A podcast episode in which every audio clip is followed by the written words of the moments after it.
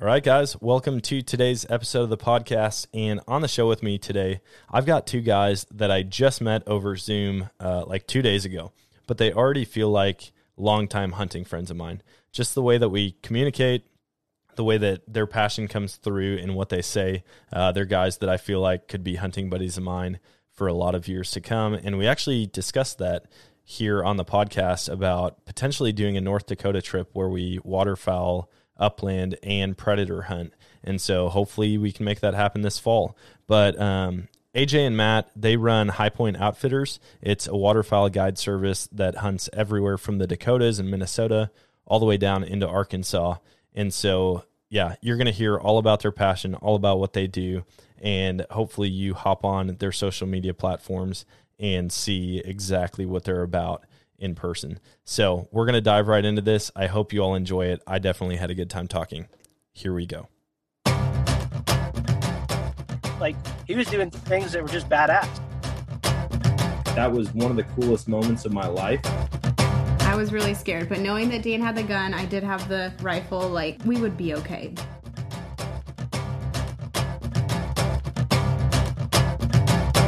All right, guys, welcome to the show. On the show with me today, I've got Matt Robertson and AJ Kalupa, and I am already regretting not recording for the last 30 minutes because we've been chatting and it's been great conversations. But uh, we actually recorded a lot of the content you're about to hear. We recorded it the other night, but the audio didn't come through.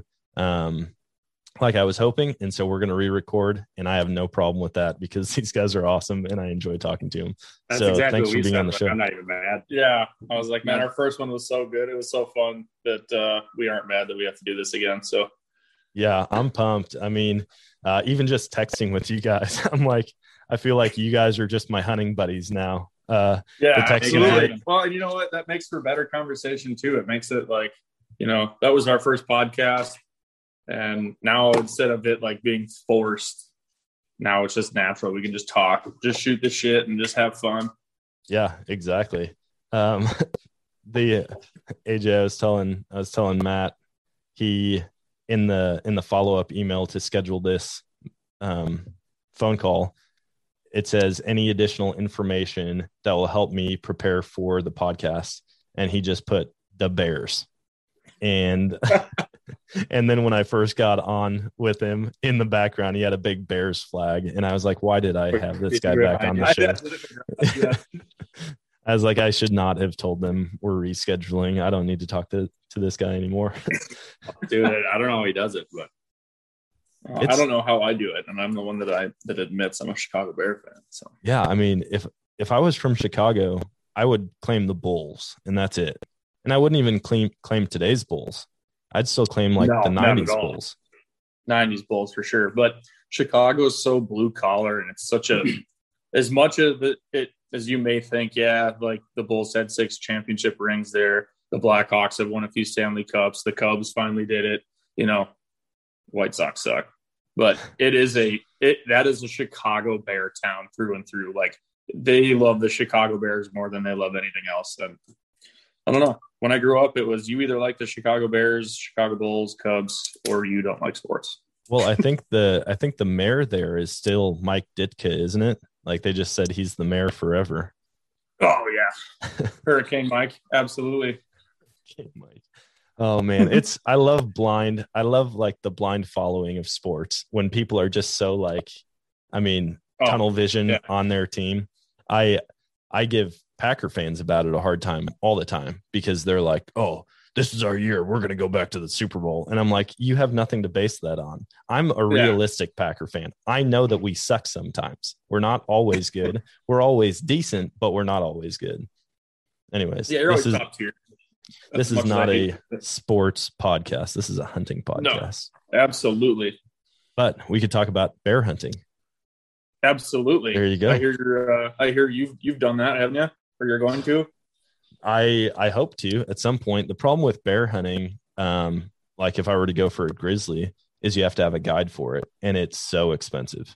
Like you can't oh, just yeah. go and grizzly hunt. You can black bear hunt all you want, but once you get into grizzly hunting, I think even the unguided trips where they basically just drop you off in an area and those would be sweet. It's unguided. It's like thirteen thousand dollars just for the unguided trip, and I just don't feel like paying that. So I think what I'm going to do, um, the guy I'm going up with uh, in August, he's looking at buying a duplex up there, and he wants my wife and I to live in one side of it and renovate the other side, and then we'll switch and live in the side that's renovated and renovate the one that we were living in. And if we do that, what I might do is just stay up there for like six months and do it because then I think I can get resident tags and I won't have to have a guide at that point. Ooh. So that's a conversation we're going to have. We're going to actually stay in the duplex that we're looking at buying, or he's looking at buying uh, for the first three days of our trip. So I'm kind of pumped about that. Dude, that would be unreal. Could you imagine? You could wake up and go salmon fishing. You could Oh, go yeah. house fishing. You could go shoot a bear. You could shoot a goat. You could shoot a moose. Well, and it's right down, caribou. It's right down the street from the place that we stayed last time we were there. And we could see the ocean and you'd wake up and you'd walk out on the front porch and you'd hear like, whales. and it sounded like a whale was right next to you. It's so loud. I mean, when they That'd be so blow, awesome. and you look and you're looking and looking and it'll be like a half mile away but it's so loud that it sounds like it's right next to you we had uh i'm trying to remember what kind of whale it was now i think it was a gray whale those aren't the huge ones but they're still pretty big but anyways it it came up and was splashing smacking its tail on the water right next to our boat like less Yeah. than 60 yards away um we saw sea lions and seals and uh what are they called puffins those those ducks Oh yeah, No, uh, yeah, with it's the like a bird. orange face yeah, Yeah. it's like a toucan mixed with a duck um so many cool things so Yep. yeah hopefully at some point i'll be up there and waterfowl hunting there would be so sweet Oh my gosh, I have a uh, I have a good friend that um, just well, I think it was a couple of years ago. Maybe it wasn't this last fall; it was the fall before. Matt Dahlstrom went up to. Uh, he's done some stuff with uh, Fowled Reality guys. If you know who Fowled Reality is, oh yeah they did a they did a few hunts up there and they killed Brant. He said the duck hunting was just unreal. Oh yeah i mean the the flats up there like oh, all Oh, yeah. i mean all over alaska you think alaska is just like huge mountains but there is so many river basins that are miles wide and it's just Oh, like yeah. a whitetail mecca and Just it's untouched flat. like nobody some of these birds probably never see people No, Mm-mm. yeah no, probably not. hopefully one of these years I'll do that. And then the other thing I want to do, have you seen the the birds that live on the bluffs? Um, I don't remember if it was on National Geographic or what, but I saw an Inuit tribe up there and they would go hang out on these cliff edges and they made these poles with like uh super long like pine saplings and then they had nets on the end of them and these birds would be flying because they nest on the bluffs and they just swoop them out of the air with the nets. With nets, yeah. Yeah. and then they then they make these caches of them and they don't put them in a freezer or anything they basically bury them under rocks and they'll come back all throughout the year and like pull them out and eat them Yikes.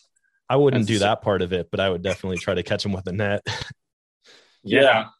They're like, oh, how did Dan die? Yeah, he fell off a cliff trying to catch a bird in the net. he thought if he had enough birds in the net that they would carry him away and it didn't work Yeah. well um, let's let's switch gears a little bit uh, why don't we talk about this? Why don't we talk about your guide service? Because uh, i know we chatted about that in our first conversation. Um, but tell me about that. How'd you guys get into that? And um, what are you looking forward to most with it? Um, well, we uh, AJ and I kind of kicked around the idea back in like Was it February, January, February. January.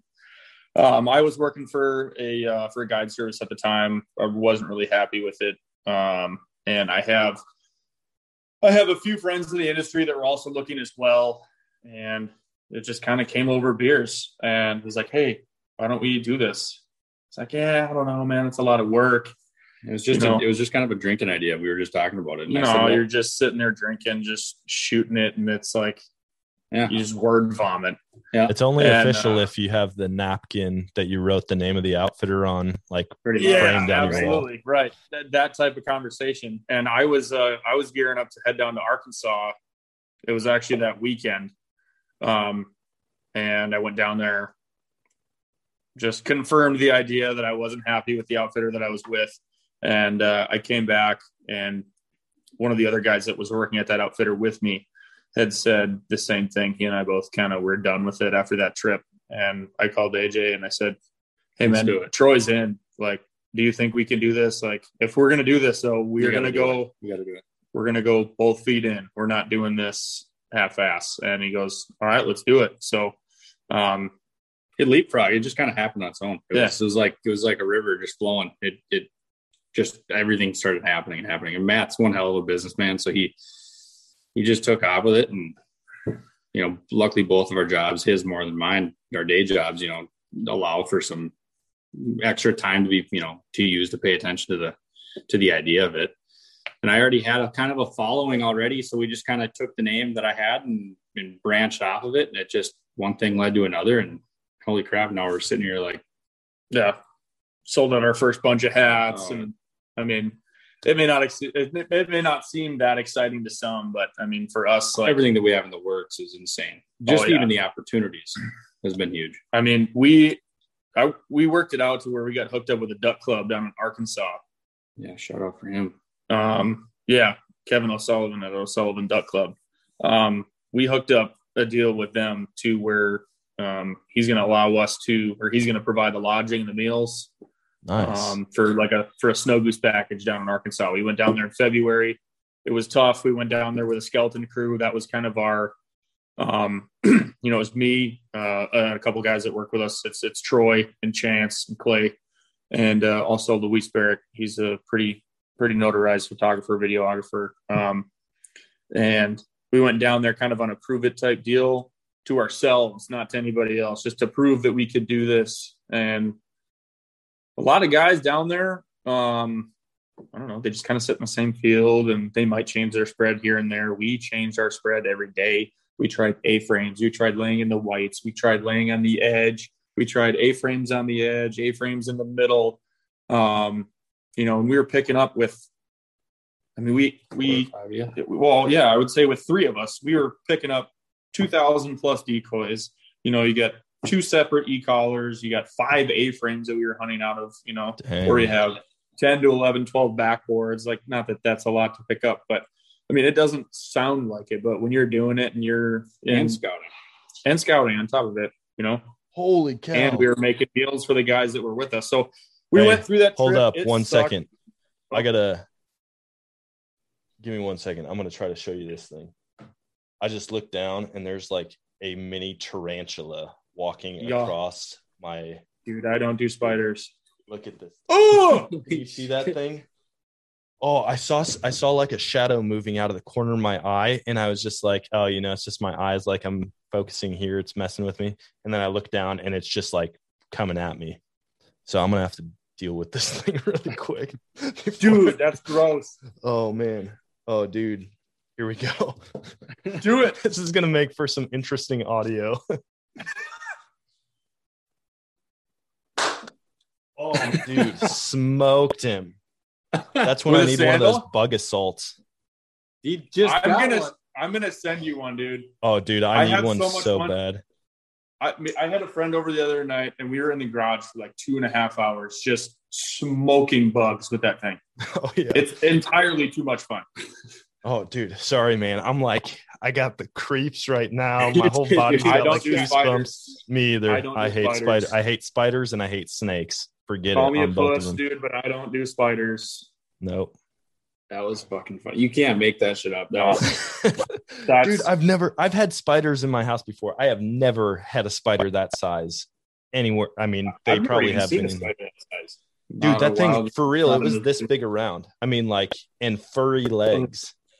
Gross. Oh, disgusting. all right. That's disgusting. We're Well, no, but. I, like I was saying, we kind of just wanted to go down there on a prove it deal to prove it to ourselves. Each and every one of us that was down there busted their behind. It was unreal to watch. And after that trip, I called him on my way home and I said, "We have the right guys for this for sure." Um, you know, kind of like you said, it was kind of like a, each thing kind of just it was a step above what it you know what we were looking for, and I don't know, it's motivating it's Yeah. cool you know um and now you know we're uh we're gonna hook up with our friends at Capable Partners in Minnesota, um, up at Game Fair. Um, that's a group of gentlemen that are all disabled. They love to hunt. They love to fish, and um, they they do hunts. They do duck hunts, and they are snipers. I mean, these guys are paralyzed from the belly button down or from the from the tits down, and I'm watching them shoot mallard ducks. You know, going away, going crossing right to left, and shoot them at 35 yards, stone dead, and That's still awesome. running a dog. Yeah, but those guys, uh, they have a booth at, at Game Fair here in Minnesota. It's kind of a, uh, uh, what do you? Well, I mean, it's exactly what it is. It's a game fair. a- It's a, fair for outdoorsmen. It's a Yeah. big outdoors. It's a, I mean, fishing, hunting, upland waterfall, big game. I I mean, everything with the outdoors. It's a huge fair. Dogs, That's the big awesome. dog. Actually, out of kennel. falconry. Yeah, If there's Dang. anything you want, you should you should try to make in Minnesota. That that'd be one of them. but I mean, Man, we're at the point now where we're gonna, where we're just gonna share a booth with those guys, and you know, be able to sell some some swag and and hopefully book some hunts. But I mean, as far as the guide service goes, this stuff is taking off quite a bit, and we're super super excited about it. We got a big year coming ahead for sure. Running hunts in Minnesota, South Dakota, Southeast Missouri for speckled hunts. We're working on that. It's not for sure yet, but the Arkansas snow goose package and just the Arkansas snows in, in itself is is exciting. And to be hooked up with a duck club that is of that caliber um, is really, I guess it shows it shows how how far we've come. You know, leaps and bounds from the start. Yeah, that's awesome, man. I'm I mean, I'm pumped for you guys to have a booth at something like that too. Like when speaking of the game fair, when is that? So It's in it's August. yeah, it's in August. It's Okay. two weekends. It's August 13th, 14th, and 15th, and then the following weekend. They're only Friday, Saturday, Sundays. I'm gonna write that down quick. Um because that sounds like a good time. Oh, people come from all over the country. They do. And um, I mean, you're from Wisconsin. You know that the Minnesota State Fair is huge here, right? Oh yeah. Well, with the with everything that's going on, that didn't happen last year. I mean, we kind of we kicked it back and forth. We kicked the tires on it, man. Should we do it? Like if we have the opportunity. Well, all the booths were sold out, but luckily we have some friends that are willing to help us out. So, um, I mean, this is going to be the year to do it because it's going to be the biggest one that they've had, Oh yeah. guaranteed. Everybody Yeah. couldn't make it last year, and so now they're all gonna pile in. Oh, absolutely, yeah, because they can go out and do things now. You know. I'll send you the link on Instagram right now. Oh, sweet. Yeah, that'll be cool. I love Yep. going to outings like that. I mean, I I grew up going to like the great outdoor games and like the DU stuff, like the big outdoor festivals and It's the same. It's the same thing as all that. Yeah. And then so at Game Fair they also have like calling contests for ducks and geese. You know, so that's really cool. Um, you know, the uh, Josh Miller with Riverstone Kennels and Tom Dokken show up and they do like training seminars and you can kind of do like little mini trial runs with your own dogs too. And That's Doc, cool. Dock jumps at prizes yeah. and stuff. It's such a great time. yeah, outdoors paradise. And I I remember I don't know if they do it still, probably, but uh they used to do like gun raffles all the time, and they'd have like Oh, hundreds there's of guns that they guns. raffle off. I remember I watched this one dude. I mean, he probably put in for every gun. I watched him win four guns at the gun raffle, and I was like, why didn't I put in? I mean, it was like twenty bucks a ticket, but still, I'm like, you put two hundred bucks in, your odds of winning one is pretty good. Right. I mean, I've I've been a member of DU and I've gone to countless DU banquets. I can't say that I've ever won anything at any of those. No, nothing major like that. No. Speaking of raffles, we we were kicking around the idea of maybe raffling off a snow goose hunt down at, at Game Fair as well. That'd be sweet. Yeah. Three day package for two people. I mean, we still gotta obviously look into it and kind of price out what a ticket per ticket price would be, but oh yeah, yeah, think that that'd be awesome. think I mean, would well. I see people making money, especially on social media with that stuff all the time. They're like, hey, win this new boat and a truck to pull it. All you have to do, you know, like every dollar Oh, spent yeah. on our website gets an entry. I'm like, dude, just to sell some t shirts and hats, you could probably Mhm. make a killing just doing little raffles like that here and there. Oh yeah. I mean, like I said, I mean, we sold out our first batch of hats in like two hours, two and a half hours. It was unreal. Yeah, that's awesome. Uh-huh. And speaking of, I just got the new ones in. So they're not these, but um, you got the new ones in. So that's that one of those has got your name on it for sure. Sweet. I appreciate it. I'm looking at, Yeah. I talked with my wife yesterday about that, about getting hats, um, hat and stickers done. That that way I could send them to all the guests that come on the podcast. And I Mhm. think what I'm going to do is once I have uh, like our home built, we're going to build a big shop house, and I'm going to have a back corner of it is going to be a room that's my podcast studio. But I want to hang like all of the hats of all the podcast guests up on the wall, like maybe That'd be cool. That So- would be really cool. I mean, I'm gonna have to have a lot of guests on, and they're all gonna have. I'm gonna be like, "Hey, do you have a hat company?" Okay, never mind. Next guest. Well, I mean, if you're looking for more people to, to for guests to have on your podcast, I could give you a, a definite list of people that would probably be interested. Yeah. Nice. I Yeah, that'd be I can, awesome. I can, we can even do one just specifically with Upland. I got tons of, we got, we all send Yeah. tons of people your way. Yeah, that'd be fun. And uh if I come up for that game fair, we're gonna have to Yeah. do like a live one in the booth or the tent or something. Oh, bring- absolutely. bring, for sure. bring the family. We got two places to stay for free for you. So Nice. That sounds awesome. Um well, hey, talk to me real quick about uh the the dog training portion of what you do cuz I know I, I saw a bunch of videos on the Instagram of you running dogs and um you're not only into waterfowl hunting but upland hunting as well. Right. So we both came from, you know, an obsession with waterfalling. And I, I worked for an outfitter for um, a few years and it did some upland hunts for them. And, you know, then we, and then I kind of left that, that place. And that's when Matt and I started this deal. But growing up, it was a huge tradition, family tradition for, for waterfowl hunting.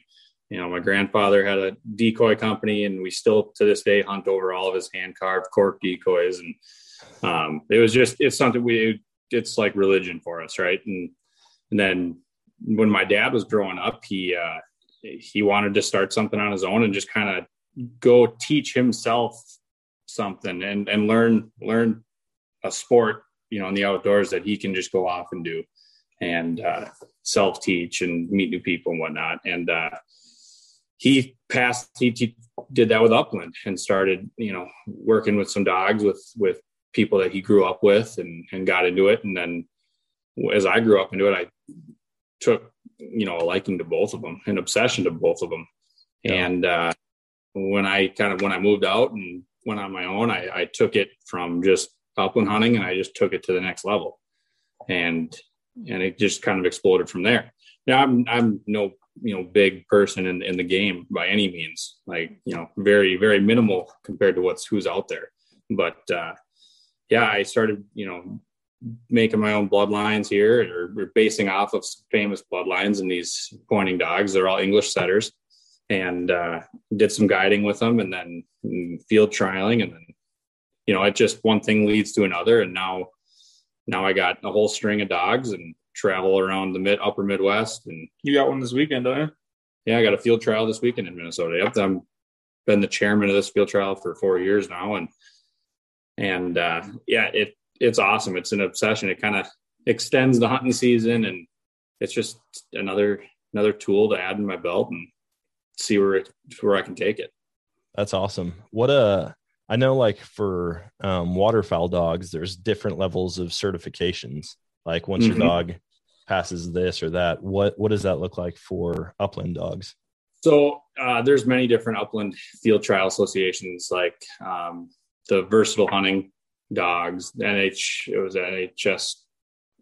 Well, there's there's NSTRA and then there's NAVHDA, um, where there are a lot of versatile hunting dogs, and uh, you hunt tests and things like that that are very similar to the waterfall dog, you know, field trial game and hunt test game. Um, I do more of uh, it's called the cover dog with cover dog field trial association which is the american uh, field trial association Okay. who, who oversees it all and uh, there there's three levels you start at puppy and you go to derby and then shooting dog and then it can even expand from there. Uh, it's all by age and you do have to qualify for them you know once once you qualify a derby to run in a shooting dog you know they can you can always compete up but never back. You know what i'm saying? So you can yeah. always compete ahead of yourself as far as age brackets but um, you can go into horseback stuff. You can go into all age stuff and national events and and things like that. Um, I'm a part of the Minnesota Grouse Dog Association, so we do a bunch of stuff in Minnesota, Wisconsin. Um, our field trials, we, we, you know, go to neighboring regions and, in neighboring states and it's all wild birds. Everything's wild and they do it. It's a, it's an old, old soul type of game. It, it, when the field trials originated, you know, for this field trial association back, you know, in the early 1900s, I mean, we still do everything pretty much just like that judging cool. hasn't judging hasn't changed. I mean, we we're turning dogs loose with, you know, nowadays we run, you know, uh, GPS collars on our dogs. Yep. Uh, we're not allowed to look at the GPS collar. We shut the transmitter off, make sure it connects, and then hand it to the judge. And if you do need your GPS to find your dog, then you take yourself out of the competition. Uh, so we're running based off just a bell, a dog bell. Nice. And in the woods, and it's it's still done today as it was when it started, which is really cool. That's so awesome. There's something about like watching a dog work. Um, and oh, it's with anything. I mean, whether it's waterfowl, upland. Um, I hunted behind beagles for my first time two seasons ago. And I mean, I never thought like rabbit hunting with beagles was going to be anything special, but there's something about just watching a dog like be so pumped job. up about what it's doing. And I mean, it's something that for generations it was bred to do. And now oh, it actually has the opportunity. And so that'd be cool. I've never, I've never upland hunted behind dogs before. Um, and so I want to see that so bad. You know, it, every dog that does it is insane. Um, I mean, and no matter what job it is. And, uh, every one of them blows my mind. I don't care if it's, um, you know, German dogs and like shepherds and whatnot. As far as bite work goes, that's incredible.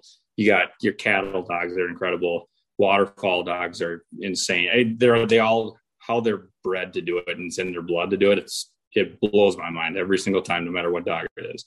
Yeah. Um, and I grew up with Chesapeakes actually for waterfall hunting, and I will get back into it when I have the room and time and money, just like we always talk about. Yeah. Uh, but it's incredible to watch. You know, I I still giggle like a schoolgirl when I'm seeing my dogs do what you know do good things in the field. It's just I'd rather actually not even carry a shotgun and have everybody else carry a shotgun, and you know, it's all one big experience for me. So yeah, um, it's a different game. You know, I can out in North Dakota, I can turn a dog loose and there'll be 500 600 yards out and they'll they'll hammer a covey of birds or point a bird and they're going to stay there until I get there. That's so cool. It's, Man, it's maybe fun. that's the trip we need to plan. We'll plan a North Dakota trip because last time we talked, you guys talked about North Dakota, and now I can't stop thinking about it. Oh yeah, North Dakota is huge for me. I spend a lot of time out there, whether it's pheasant hunting, sharp-tailed grouse hunting, um, coyote hunting, uh, waterfowl, walleye fishing. I mean, it, it doesn't matter what it is. Got it all. Now I just need to figure out how many days I need to plan to be up there because well, I'm down state, for all of that. Yes, if you're gonna do yeah, if you're gonna do waterfowl, it's two seven day periods. Same with get. same with upland. So yeah. it, it, all the licensing is two seven day periods, and you can choose what okay. seven day periods are. Nice. Yep. Yeah, that'd be a good time. I I like hunting new states. I told my wife I want to start doing a deal where it's like I check states off the list. Not that I'll never go back, but I want to hunt something in every state. I just think that would be cool to see how how different states operate and then like the different landscape that you can hunt because growing up in Wisconsin, it's all woods. I mean, it's all woods and cornfield that we hunted. And so I didn't know mm-hmm. anything but that. And then moving down here to Missouri, it's like you'll have almost a rolling grassland that you just didn't expect to be down here. Um, and then you'll have the mountains, the Ozark Mountains. Um, you still have ag fields and stuff, but big rivers with huge bluffs. And there's something about the adventure of being in a new place and hunting, and then also like the game in that place. Um, oh yeah. So North Dakota is definitely high on my list after our last our last. Well, the thing about traveling, the thing about traveling is, I mean, even if you're hunting the same game you know you're chasing the same the same game in different states it can change it can you know hunting let's just say waterfall in north dakota and then you go to colorado and hunt you know the same species of waterfall it it's it can be totally different Oh yeah, and, and how you attack things and how you go at things, your strategy. situations and your strategies change with everything else. It's a, it'd be a huge learning learning deal. It'd be awesome. It's a goal. Like up here, up here for ducks, and you know, you're you know it all too well from being from Wisconsin. You can shoot mallard ducks and even wood ducks in a dry field all day long. Yep. You get on Arkansas, you're shooting them in the timber, or you're shooting them on a flooded rice field. You're not shooting them in a dry field. no, You know, so I'm sure it's been done before, but you don't set up in a rice field that's not flooded to hunt ducks. You just don't Yeah. do it. no. And I, I mean, I learned the difference in waterfowl hunting just moving out to Colorado for that short time. I was on the front range of Colorado. I mean, literally a couple miles from the mountains. You could see all the mountain range, and there would be like yeah there would be little ponds covered in cattails and i would go out and do like um i'd do eradication of muskrats for my boss he had muskrats all over on his ponds and they would tear everything up and so in the spring i would go out there and take a couple out for him well i saw cinnamon teal i've got pictures of cinnamon teal i've never killed one it's like top of my list for a bird that i want to Me shoot too. and I've got pictures and videos of them all spring long. They hang out on those ponds and then they're gone come fall. Um, but I never thought near the mountains in Colorado would be a good spot to waterfowl hunt. We hammered geese on this city field. Uh, technically, it wasn't in the city because it was ag land, but it was the first stop from the golf courses and all the city ponds. The geese would just pile in by the thousands. And they we come in there blind for sure. Oh yeah, I've got I've got a picture on my phone, and it's all the different hunts, and it the weather was perfect. The weather I think was one of the big factors in how why we did so good. But it was like almost every other picture, it would be snow on the ground, no snow, then snow, then no snow, and we we hunted it. I think it was thirteen straight hunts, and we got eight man eight man limits, and out there you can shoot five. I think in Wisconsin it's only three geese right now. I don't remember, but uh, out in Colorado you could shoot five geese uh, per Mhm. person per day, and we would just hammer them. Minnesota just changed it now this year. We can shoot five. That's awesome. So, and then for the first time ever, they opened a uh, early teal season. I know Wisconsin has it. Yep. Wisconsin has, I guess, in my opinion, more blue wing teal than um, than we do. But it'll be interesting to see how many wood ducks get shot during early teal season this year. It'll be a lot, man. I don't know. I've never gotten into the teal in Minnesota enough enough to specifically target them. I haven't. I mean, I Never. killed kill you kill a handful, but that's I guess what everybody's worry kind of was was that and how many ducks it's going to push out of the immediate area before duck season actually opens. You know. Yep. We already have a youth season early Yep. for a youth. Yeah. Yep. Oh man, I've seen all of that. I've been petitioning here. Uh, we did a waterfowl. Um, it was like a town hall meeting almost. Yeah. Um, with the conservation department, and they asked about different season dates and what the splits were that we wanted because Missouri is broken down into the north, middle, and south zone, and um, so you can hunt. I mean, it extends the season. You can just drive up to the KC area and hunt Right. super early, and then basically you've extended your season by like almost 60 days that you can Right. hunt. But um, one thing that I brought up in the meeting was opening up a wood duck season during the teal season because all the wood ducks get pushed out when the teal take off. And so we Yeah, don't have, have it very be a, good have it be a dual season. Exactly. We don't have great um, wood duck hunting at least in the spots that i hunt. There's one spot in particular that we have found them but for the most part they're all gone. And then during teal season we see them all the time. And there's a ton of people that mistakenly shoot wood ducks. I mean i've seen Oh, it yeah. in guys that i've hunted with. Like they'll they'll pull up and blast and i'm like stop stop wood duck wood duck wood duck. Yeah. and after two shots they're like oh man we're glad we didn't hit that. I'm like yeah me too. We'd be in a lot of trouble if we got busted doing that. Um, Oh, yeah. and so I quit taking people out who couldn't identify ducks on their own because I hate being the one that's like, don't shoot at that, don't shoot. And you know how guys are once they get antsy.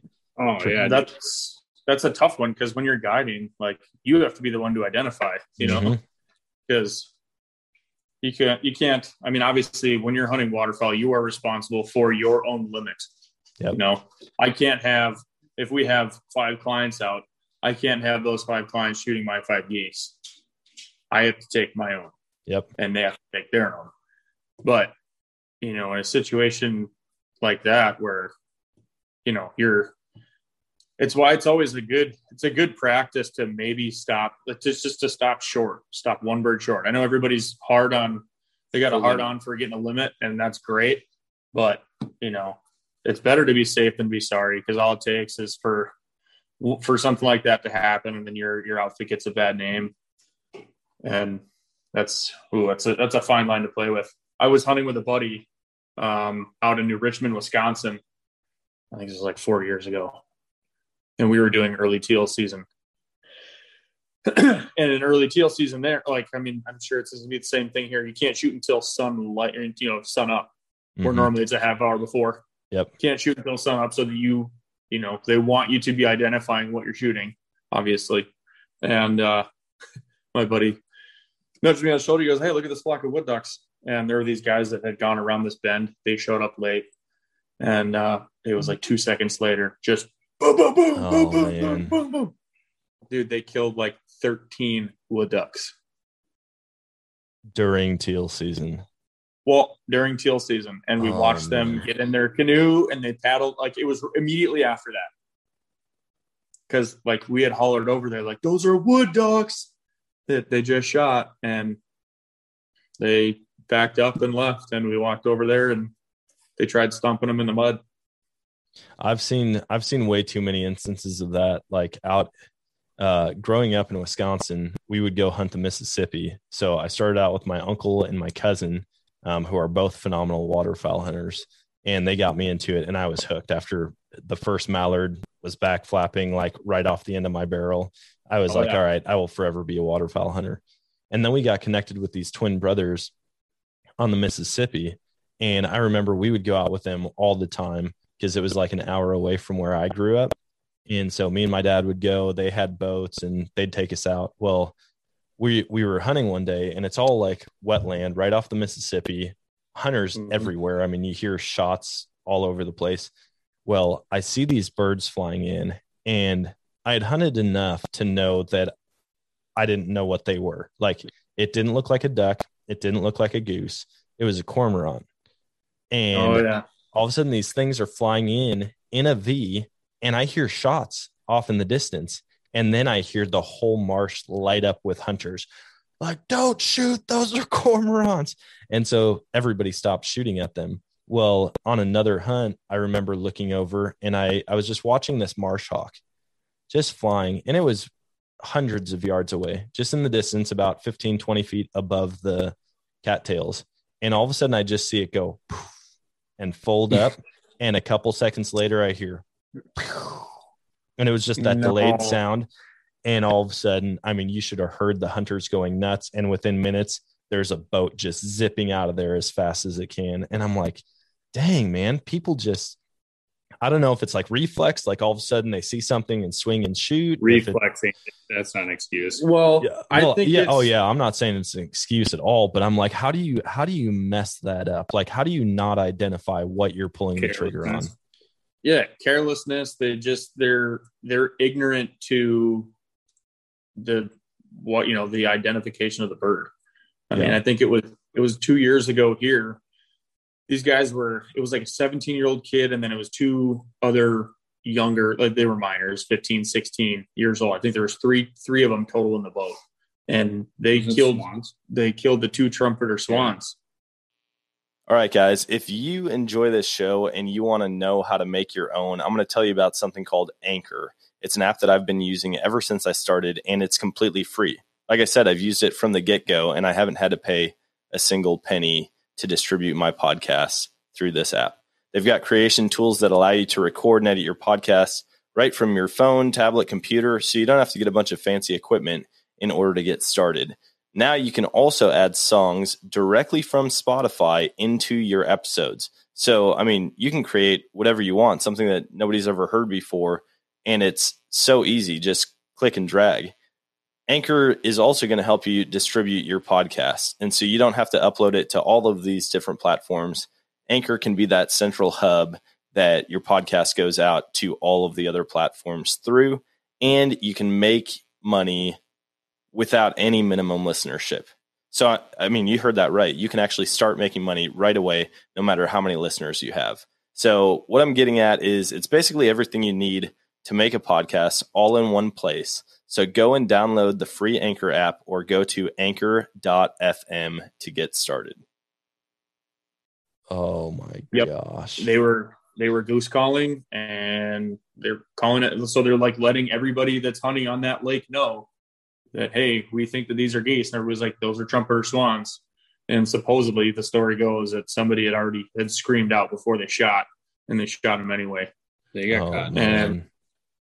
Oh yeah, they got caught. The DNR was the, the DNR was at the launch so fast, and I Oh, don't yeah. know what ended up happening to him. But it's that's such a big thing with waterfowling is bird identification, and it's it just seems like it's getting worse and worse every year. I mean, it's in the regulation book. Like, okay, They make apps this- for it. yeah, they make apps for it. Mhm. Like, take the time, study it, study it, learn it, do it right. Yeah. You know, Yeah. I mean, you got to study it. And then the more you're out there, even if you have to get out and not pull the trigger at all, like just to Mhm. get out and watch birds and have somebody with you that knows their stuff, because you can identify birds just by their wing flap. Like once you Correct. have been out there long ago or long enough. My cousin, I remember he had been hunting way more than I was. And I'd go out with him and he'd be like, Oh man, like look at those widgeons. And I'm like, dude, how can you tell that's what they are? They're hundreds of yards away. And he's like, I promise they're widgeons. Just watch when they come in. They're gonna be widgeons. And they'd come in, and sure enough, they were widgeons. I remember one time he uh these birds came in and I had been hunting long enough and I still I will still debate this all day long. We shoot three birds and I I said, you know, I just shot I don't remember what the species were. I think I said, you know, I just shot a mallard and he's like, "Well, I just shot a widgeon." And I was like, "No, you didn't." And we fought back and forth about it and they were laying out in the water. Well, I think the current like m- like shifted everything down cuz we bet on it and we bet a lot like hundreds of dollars on this and he ended up winning once we went out there. He's like, I promise you, I'm 100%. So luckily he was living with me at the time. So I was just like, I'll just consider that your rent money for, for a while. I. I won't make you pay rent for the next month. Um, when I was growing up, my grandfather, you know, as he was making decoys, he was every time I went to his house and I was I was young, he would have die casts of um, each duck bill and goose bill, and they're just gray die casts, just the bill alone hanging Yeah. on the wall, and then he would have black and white pictures of just wings, shapes, and then he'd have colored, and then every time I went over there, I mean, Don't think he'd quiz you. quiz me. I was like, you're not going to going to eat dinner until you. I mean, it's been so ingrained into me. He would Yeah. test me every time I'm there. that's like, awesome. no, you're not leaving this bird shop until you know each duck starved bill. waterfowl identification. Dude. It's insane. and, and now, and now it's something I can, I can. Oh, yeah. Pick it talk easier. waterfall. It's it's like second nature to me. And I, I I thought it was just asinine when I was younger, and now I think I'm up and down for it. oh yeah. you know it was it's crazy i can still to this day remember each but i can just take a picture of a bill that's not even colored just by the shape and tell you what duck it is it's But, you I, know, That's I thank them for it you know how often when you're snow goose hunting, because specks and snows, especially in the spring, they they mix up together. Snows yeah like troy said we're on your live on tiktok there and troy who said that is one of our main guys and uh you know specs specs, snows, lessers but well, specs specs and- during snow season Yeah, but specs and snows specifically. I mean, They do. you're sitting there and you're like, all right, guys, these are these are blues. These are blues. They're coming. No, they're specks. Never mind. Yeah. it's huge Like- there's a lot of but- residual Yeah, I mean, how many because of misidentification? How many speckled belly geese die during spring snow goose season? I can tell Oh, you yeah. every there's Yeah, guys that jump shoot. That's that's another See, I- topic. I, guess. I don't do enough um, different goose hunting. Like, I mean, I've really only hunted for Canadas, Canada Um, geese. but I, I shot my first snow goose last year. Um, but like the difference between specs and and blues and snows and all of that. I can tell what a snow is in comparison, but I just don't have enough time like viewing the other birds and I just haven't had opportunities. So I never put in the work to identify them. But um, yep. I think in Missouri, it's broken down by white fronted geese and dark geese. yeah. Which geese, yeah. Yeah. So I I think all just... all the geese would be fun to hunt. I mean, some of the some of the stuff that I've seen, like we we did have one speckle belly that came in with Canada's one year uh, when I was out in Colorado, and everyone pulls up and they're like, "Shoot the speck out back!" Yeah. And I mean, every I had the whole front of the blind to myself that I'm shooting out of because everyone heard speck and they swung around and we ended up getting it, and it was apparently a really small speckle belly. They're like, oh, this is yeah. a juvenile. Like, didn't have any bars across its front, like just barely. But it's um, it's the point. Yeah, it's yeah. the point of it. Because a couple of years ago, which is this is pretty much unheard of, but we were my buddy Logan Harry and I, who Logan's a part of our our group as well. We were in central Minnesota on duck opener. Or no, it was yeah, it was duck opener. Yeah, yes. And we we shot a speck and a snow that morning. Both came in. One one group of Canadas came in and had one snow goose there. We made sure it fell out of the sky. We weren't letting that thing leave. Care what happened.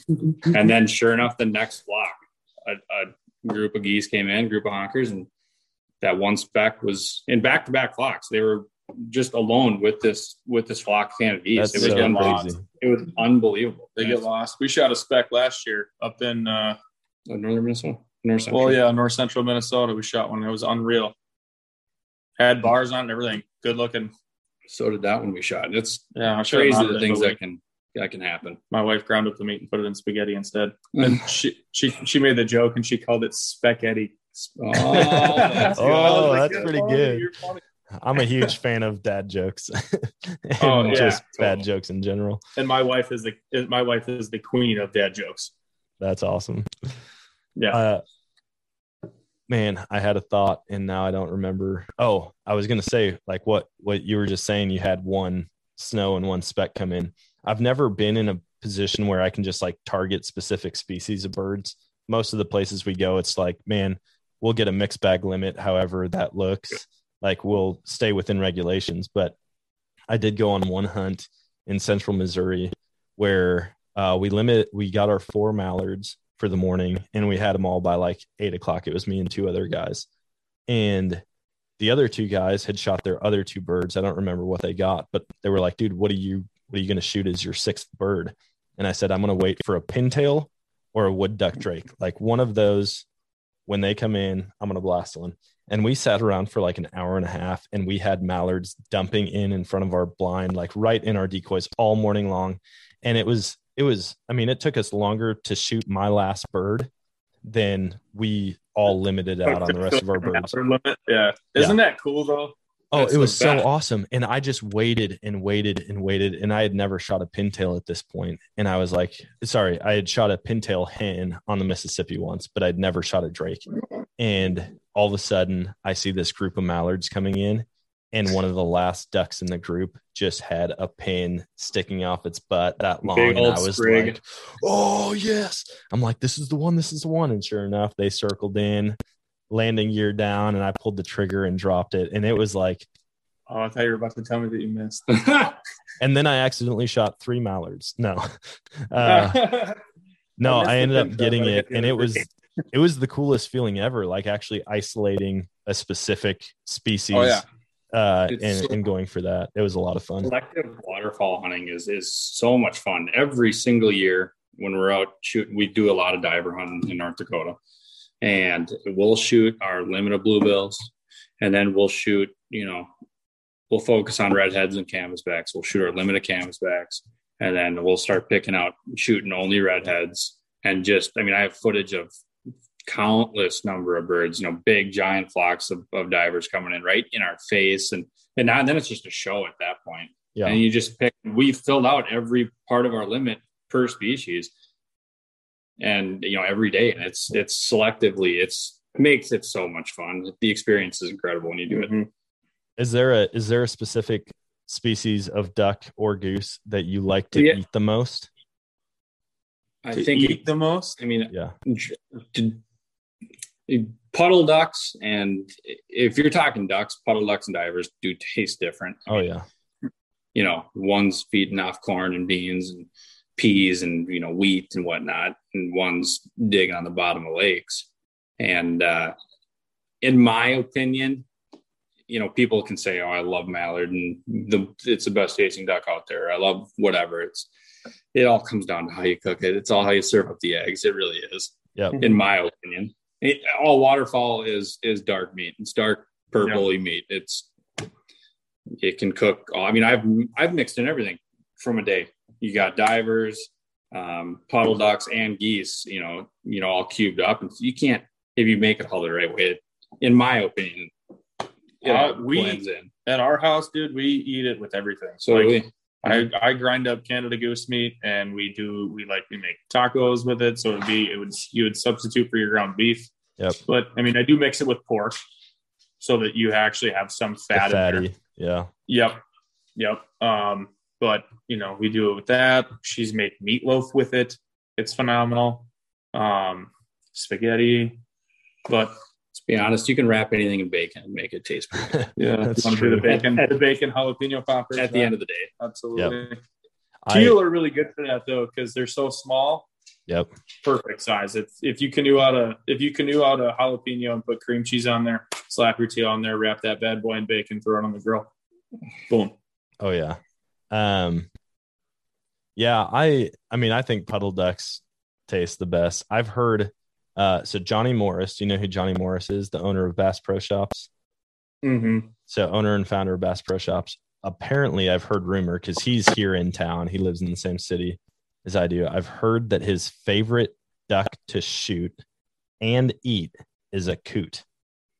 Oh, dude, that's that's been a that's been a thing for a long time. My Favorite grand, thing to shoot, absolutely, because it's a new fad. But No, I know, but eat, oh my gosh, my grandfather grew up on eating. I mean, if you talk to anybody's grandparent that you know has duck hunted growing up, they everybody ate coot. There's a Yeah. lot of people that eat them. It's actually a really big thing. Yeah, I I've never I think the green feet kind of mess with me a little bit. Well, and like, the fact they that just look like- like they're diseased. like, Yeah, they're Yeah. just they're goofy looking. it looks it. The ivory billed canvasback Yeah, I took canvas back. or mud chicken, mud hen, whatever. Yeah, I was gonna say it's like a muddy, like a people eat like the a shit. out of homeless waterfowl. That's been a thing for a long time. Is eating coots. Yeah. Yeah. I, I mean, I had heard of people doing it. I just thought it was like a super backwoods thing, but apparently it's a lot more common than I ever thought.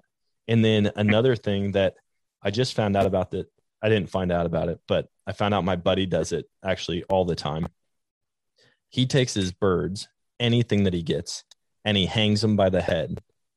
And he won't even process the meat until the body basically falls and separates from the head Yeah, aging meat is huge. he did that last year. He had these two geese, and the the garage smelled so bad every time I was over there because I actually um, renovate the campers over on his property, and I would go over there, and it was almost a full month after goose season ended. It was the last three geese that we had shot, and he had them hanging in his garage still, and he's like, "I promise they're going to be amazing."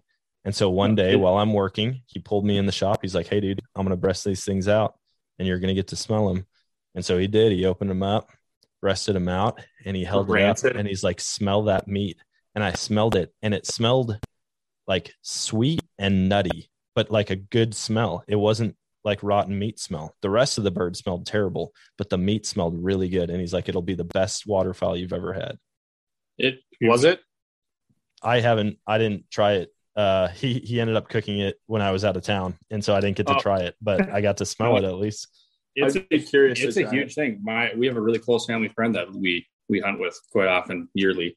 Um, he lives in Alaska and he does a lot of duck hunting up there, and he hunts everything up there. Um, and he ages all everything he shoots. He hangs and ages for weeks in a, in a in one of his sheds. Yeah, I mean if it's if it's deer, caribou, um, I all of hear his the fat behind the eyes on caribou is. I heard it's like be- doe. Yeah, go. Yeah. You just I you gotta dug out the to Steven. eyeballs. I dug Steven out the Ralph. eyeballs on my elk uh, that I shot a couple of years ago, and because I, I had to carry the skull out and we were packing it out a long ways and so i was like i'm taking out all the i mean i i skinned the head and everything right there left the bottom jaw behind um but i dug the eyes out and there was that fatty tissue behind the eyeball but i did not try it i was like dude absolutely not maybe if they had me as a guest on meat eater i'd try caribou eyeball fat but Dude, not maybe just on he's my even own. coyote. what was that I said he's even done eating coyote. You know that. oh he- he's he eating did coyote a- and monkey oh, I'm- everything. no i'm out on some of that stuff Oh, me too. I, I don't need to do it that bad, but no if I was him, I'd definitely Nah. in his position. I mean, Uh-uh. If I was starving or I made that much money, sure, I'd give it a try, but Yeah. I'm not going to make it part of my daily menu. Or like uh like Andrew Flair.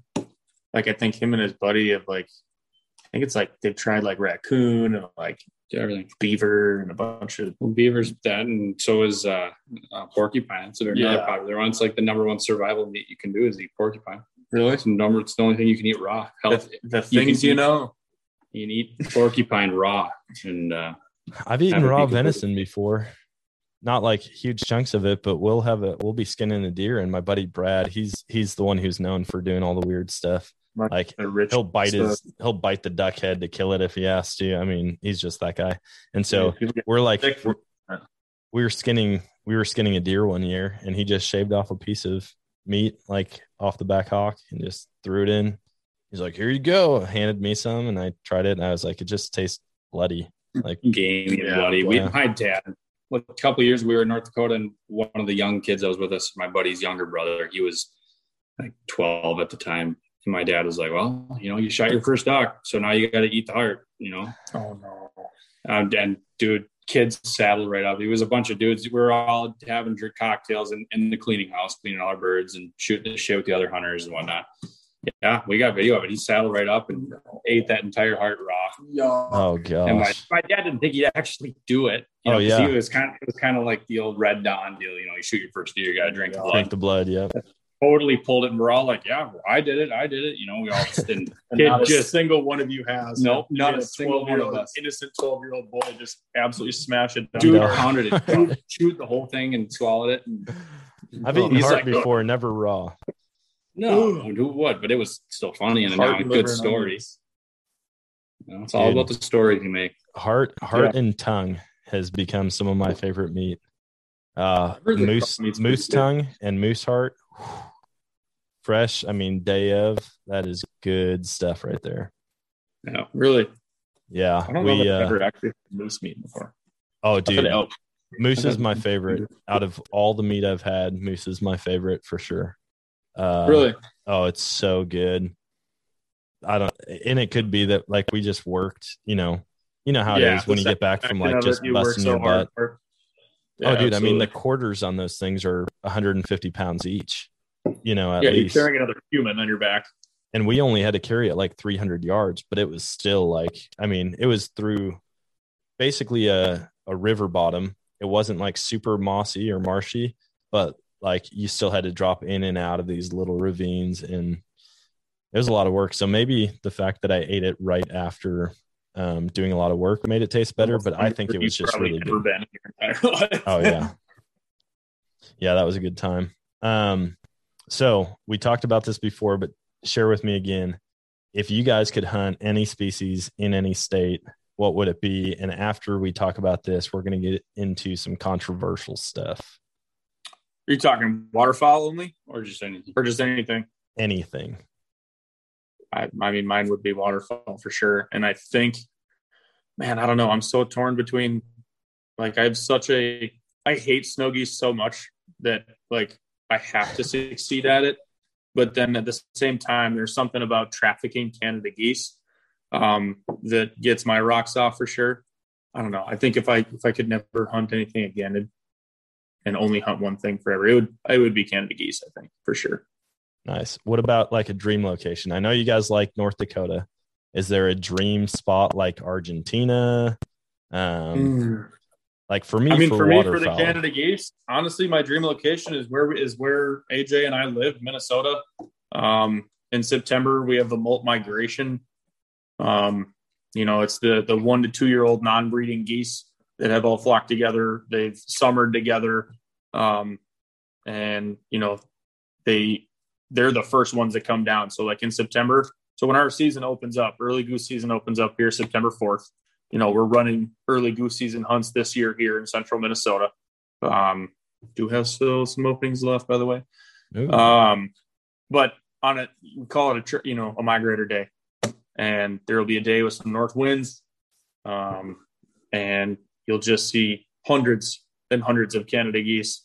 They'll be miles high, but if you and a bunch of your buddies are pretty good on a goose call, you can trick them, and you'll watch them just circle their way right down and come right into you. And honestly, I don't think that there's anything better for me. That's mine. I don't know about you. Uh, I'm so obsessed with all of it. It's tough to choose. Um, one thing that's really cool, and you might feel the same way if you ever if if you saw videos on it or whatever, but uh, hunting chukar in like Nevada in the mountains, Mm-hmm. seeing those guys do that and their dogs. I mean, they're scaling. Those dogs are literally scaling, you know, shale rock and Mm-hmm.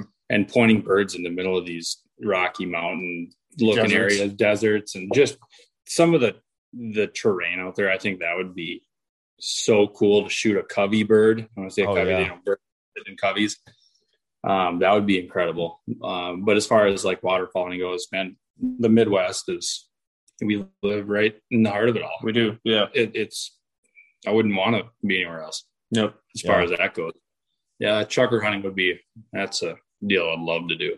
Chukar hunting would be sweet out in a spot like that. In fact, uh, on our trip to Alaska, we hiked up this mountain called Kashaviroff on Kodiak Island, and we got up there, and there were ptarmigan up on the mountain. Target are sweet, yeah. Yeah. And I was like, man, this would be the coolest spot. I mean, like you're in grizzly country, there's black-tailed deer almost in every direction you look. And um, our friend, she brought her husky up with on the hike, and all of a sudden it just took off running. And it was like this far away from snatching this ptarmigan. It was just like flying about three feet off the ground and it chased it. We thought the dog was going to go off a cliff, but luckily it didn't. But I was like, man, that'd be really cool to have a pointing dog up here you can see the ocean in the background you're in like the most remote area and just to be out here ptarmigan hunting behind a dog Oh, it'd be sweet. You know, Troy, our one of our main guides, Troy Austin, he actually just commented on your live feed there. And I would have completely agree with him. He said Alaska king eider ducks, you know, and Bering Ooh, Sea yeah. duck.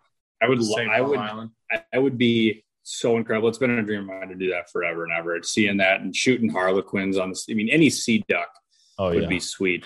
But th- there's nothing like that, you know, Bering Sea and king eiders, and they're eh, that's some hardcore shit. I mean, they're in four or five foot rollers and high winds, and they're just blasting. They're not ducks. even in a layout boat. No, They're just in a they're boat with a blind on it. They just Yeah. or sitting on Rock Island, or sitting they're on the rocks yeah i was gonna say Yeah, i've watched them sit on the on the rocks rocks, and yeah. watch the waves just roll the ducks back into them that would i mean i've hunted i've hunted lake michigan i've hunted on the beach of lake michigan i'd say that's the closest i've been to a situation like that but we'd be on the Yeah. beach and you know like we'd have geese cruising up and down the beach and we'd shoot them and they'd roll in on the waves same type of deal Yeah. but to be in Mhm. alaska where like you could be in the middle of a hunt and all of a sudden there's killer whales right in front of you like imagine just everything. It just, Yeah. it's just that whole. It's, it's so it's such an extreme. Well, it that. Uh, takes away everything that you know about waterfowl hunting, and the only thing that really applies is, I mean, you're in a completely different situation. So you're like, all right, well, I'm not sitting in, I'm not sitting in, you know, I don't have spinners going, I don't have any of that. It's just completely different. You're hunting on Yep. open water. Yeah, that would be crazy. Yeah, that I would mean, be I completely forgot about that type of stuff. that would be a really fun hunt. I want to, man, I want to waterfowl hunt Alaska so bad. Even just out on those big river flats. I mean, you can hunt all the species we do down here, but just in a much more scenic spot. No, yeah. Yeah, like I was telling you earlier, my buddy Matt Dahlstrom went out there with those Fowled Reality guys and he said it was a blast. Yeah, And he said if you know, if you ever had the opportunity to do it, do it again for sure. yeah. Let's uh let's talk about something controversial because I know waterfowl guys and their gear, their clothing of choice, the shotgun they use can be hot I know where this is going. items. Oh, so yeah. I'm curious, what shotguns are you guys using? Uh, I'm we're both on the same page. Both, I mean, as far as Winchester shotguns for autoloaders, and we both shoot them. And I'm a big Browning and Winchester guy, no matter what. I shoot a, a Browning Synergy over under, three and a half inch over under. Love it to death. And I also have a Winchester autoloader, just as he does. He has the X two X fours, and uh, Yeah. it, it guns are i would say less controversial than clothing is i'll tell you that for that's for a fact because like everybody and their brother loves to shoot benelli and i can't i can't shoulder a benelli and it just doesn't fit browning made browning made shotguns or winchester same company obviously Yep.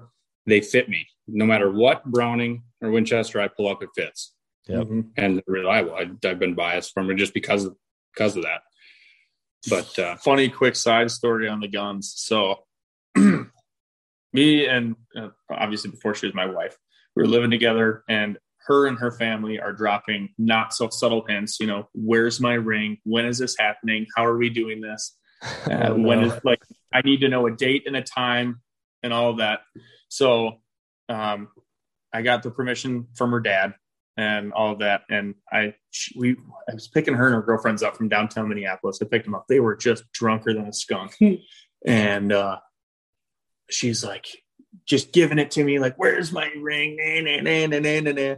And the next morning she wakes up and we're talking and I'm like, all right, like I'll make a deal with you. Like, I'll give you an engagement ring if you buy me a shotgun. And she goes, I will go out that day and buy you a gun. And I'm like, no way. Like, all right, I kind of wrote it off.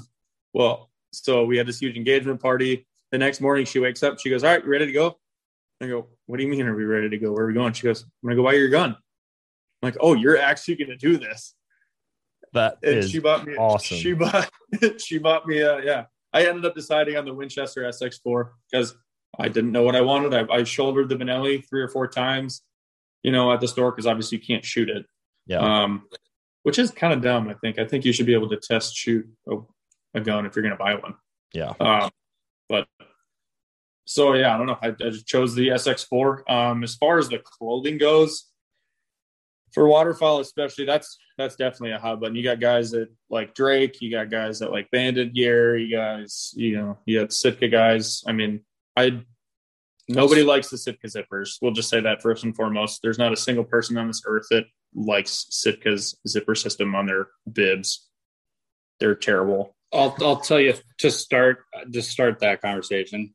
In my opinion, the the clothing and shit you wear, and, and this is a huge huge issue that I see across the board. People literally will completely judge you upon what you're wearing, and Oh, it yeah. should be off how you hunt and what you're what you know and your knowledge and your and what you practice and how you are in the field. Um, that I should be Yeah. have no bearing on who's what. Yeah. No, it doesn't. But as far as like who. as far as what works, I mean, I know that Sitka Gear has the Gore-Tex stuff, and I think I think Beretta is coming out with a clothing line that has the same Gore-Tex system that Sitka does, and um, I think Dive Bomb is working on something very similar too. But uh, yeah, I don't know. I mean, all of us we like to wear Sitka gear. None of us like the zippers. Say that first and foremost. Not a fan. Fixed it. Um, but it keeps you dry. It keeps you warm. And when you're waterfowl hunting, especially, that's that's key Oh yeah. because you're hunting some of the har- you're some you're hunting in some of the harshest conditions. You know, your best opportunity to go into a field hunt and shoot your limited ducks and your limited geese is, you know, it's a blizzard outside. All right, well, I'm going. I'm out. Yeah. I'm in the field. I'm ready to go. And you want to. My dad always used to say it. It's better to be too warm than be too cold. Well, yeah, Yeah. So- absolutely. You that's I you got to be you got to be dry. I could give a shit about what it is. Yeah. Totally, totally See, could give a that's shit. That's how I am. It I'm like, man, if you've got the money, shirt or something to go hunt. Dude, I'm like, if you've got the money and you and you like the gear, like buy whatever you want. Me, I don't think Into I have a single item. I'm trying to think through all my clothing. I don't think I have a single item in all of my hunting clothing that I paid more than like 30 bucks for. My favorite jacket that I've ever owned, I bought at a thrift store. It's a Cabela's jacket from like probably 1980 something and it's I mean, it's big, it's heavy, but I throw that thing on. It could be 20 below zero. I put the hood up. I'm riding on the boat with my back to the wind, and I don't feel mm-hmm. a single bit of breeze. And I will wear that jacket until the day I die. Dude, I like So- I even wear some old school shit. Like Columbia has made some incredible. Oh shit. yeah, Columbia's Still- got that old school camo pattern too. Oh yeah, well yeah, they have that. They have there's there's tons of stuff. I I I love Drake stuff too, and people make fun of me all the time, and I love it when people make fun of me. I do. I just fuels me. oh yeah. It I don't- totally not- fuels me. I don't get butt hurt by the gear. I'm like, hey, once we're out there and we'll see who we'll see who shoots more birds, and then we can have a conversation after. Dude, I had a guy last year when I was on with Matt. I shot we I shot a banded bird. We had one of the best buddy hunts, like a gentleman hunt ever. It was awesome. We were taking turns filming and we were just birds would come in, the guy on the left would shoot, and then the guy in the middle would shoot next next round, and then the guy on the other end would shoot. It was just super fun. I ended up shooting a nice banded bird.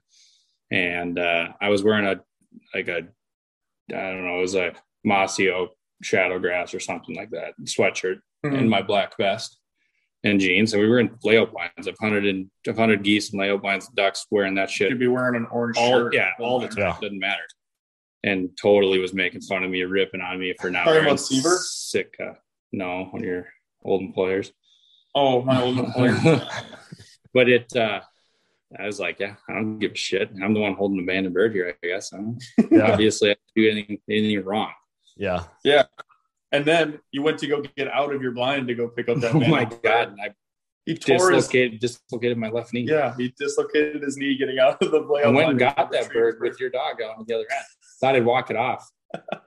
I dislocated my left knee getting out of the layout blind last year on Oh, that same, man.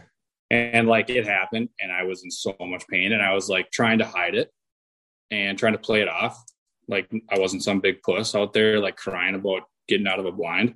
Yeah. And I just like, yeah, walk it off. I walked a couple hundred yards back to towards the trucks where a bird fell with his dog and walking back. I'm like, yeah, it's not so bad. Whatever. Just walk it off. Act like nothing happened. No, it was not okay. Somebody picture the next day his knee was like the size of like a soccer ball, dude. It was bad. Dude, the worst injury I've ever had was hunting and it was a knee deal too. It it was terrible. I mean, I hate getting hurt. And then especially when you're doing like the thing that you love and all of a sudden you're like out of commission. I Yeah. literally couldn't bend my knee for a month. I could like sitting on the edge of the bed, letting my feet hang. I couldn't extend it at all. Like I'd tell my body to do it and it just wouldn't do anything. But we were teal hunting and my my waders got caught in the mud. And so I was like trying to get back because we had more teal coming in. And all of a sudden, like I just dropped down to my knee in the water and it hit the bottom and I just felt something sharp. I mean, it felt like like you know when you get a sharp pain, like a funny like you hit your funny bone or something like that. It almost felt like that. And I got back and I sat in the blind for the next hour and a half or maybe a couple hours. And by the time I went to stand up, I couldn't move my leg. And I was like, what in the world? And while I'm sitting there, I can feel liquid in my boot. And I thought it was water. Like I thought when I went down, like I got water in or something. And we got back to the truck and I took my waders off. And from my knee blood? down, it was just blood. I had to have the ambulance came. They had to call an ambulance down to this like remote boat dock Dude, it it was messed up. It cut all the way down to the top of my kneecap, and uh, I had like flesh butter flying out of the cut. It cut through my waders, through a pair of coveralls, sweat uh, sweatpants, and long underwear. All So the was down. it? what was it? No idea. It was just something at the bottom of the lake, bottom of the hole that we had busted out in the ice. It just sliced right through everything. I still have a scar, and uh, This was Yeah. in Wisconsin. no, it was here in Missouri.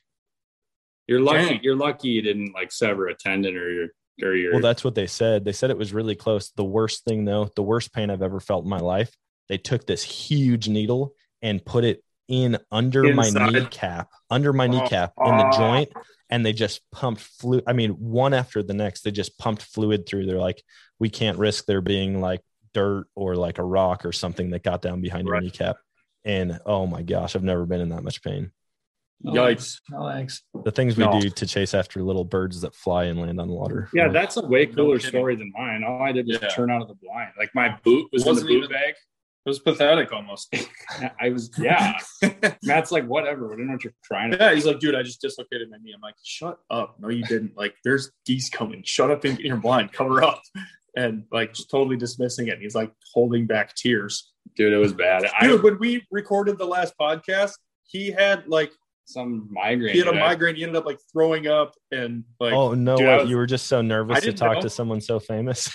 Yeah, yeah, like that's what Matt said. I'm like, no, dude, I, I get in front of people with sales. Like that's what I do for a living. I'm in front of people all the time. I love it. It fuels me.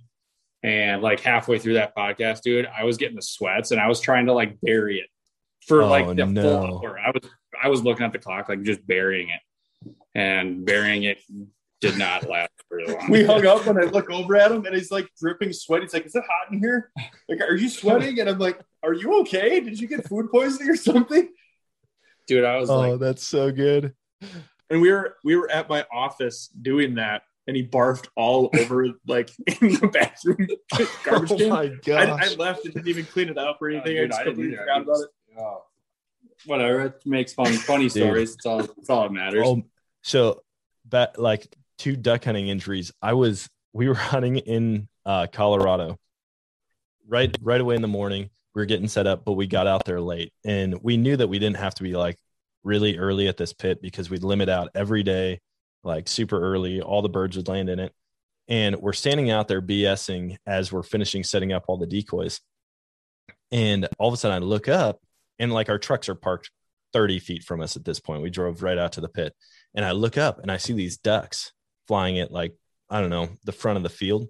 And so I reach down and I'm like, oh crap, where's my calls? And I turn, and I realize they're hanging on my mirror in the truck. And I turn to run and I make it about three steps and I'm just going down sideways. Like, I mean, I- I'm like falling. I run right into this dude, never hunted with him before, hit him in the leg. He's like, dude, are you okay? I'm like, yeah, yeah, sorry, man. I must have tripped. Got up, start running again, and I barely make it 10 feet. And all of a sudden, like my head is so far in front of my body that like I'm not going to be able to get my feet back underneath me. Eat it again. And hmm. everyone's looking at me like, dude, are you drunk? What is wrong with you? To this day, I have no idea what was going on, but I just fell. Were you sitting? No, we were we were literally just standing up talking. Like we should have I was been getting say in like the maybe blind. it's one of those things where you like Stand stand, up you too stand quick. up too fast. Well, I've that's done what, that. that's I've what it felt out. like. Both Yeah. times I fell, it felt like I just got like super lightheaded and just off balance. But Well, they're good. everyone's like, dude, have, have you been drinking? Like, did you drink last night or you hung over? What's going on? I'm like, no, none of the above. I did have like a bourbon, uh, bourbon, uh, seared steak at a restaurant the night before, but I was like, I had a from that- on the way to the field. Yeah. I don't know. I mean, I just polished off a fifth right before I got out of my truck. You didn't have like your gun in your hand, or anything, did you? No, didn't have my gun. I mean, literally everything was already in the blind. We had just finished setting up, and the only thing that I still had to do was grab my calls and park the truck, and Dude, just good. ate it, man, twice. That's good. You didn't have like your gun, or like nobody else had theirs, or anything like that. Like, oh yeah, I typically don't sprint with my gun in hand, but uh, I have seen people do it. yeah, not a not a great thing to practice, but No, definitely not. That's why they have dogs chase after cripples so that you don't have to.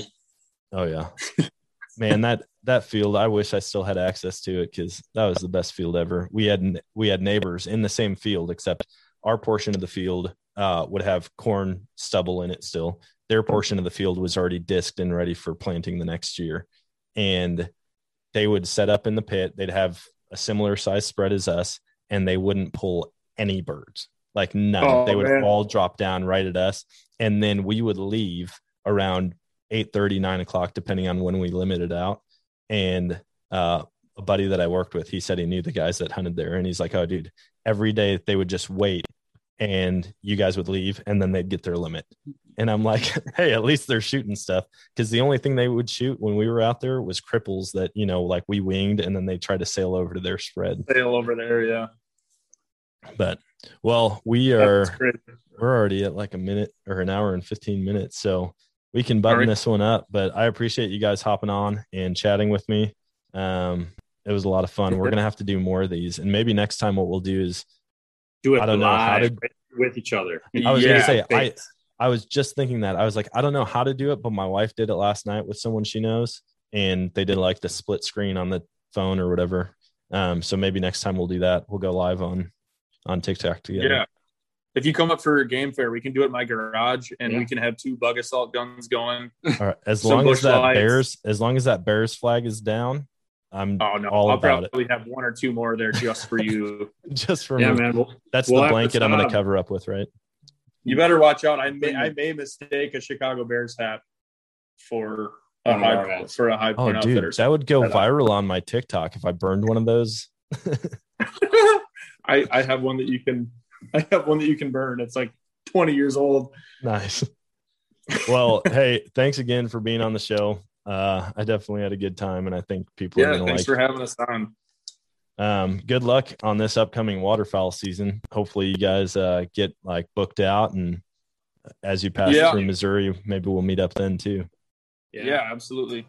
And that is going to wrap it up for this episode of the podcast. I hope you all enjoyed it. I had a great time sitting down chatting with Matt and AJ and just hearing what it is that makes them excited about the outdoors. And so, um, if you haven't already, go check out their their stuff on social media. They've got a ton of stuff out, and I guarantee you're going to be seeing a lot more of that this fall as their inaugural waterfowl season really takes off. But um, please go on and leave a review and a rating. I know I mentioned this a lot, but it does help me get it out to more listeners. And I just enjoy sharing stories from everyday hunters, people who love the outdoors as much as I do. And I hope you guys are all enjoying listening to it. So until next time, always choose adventure and God bless.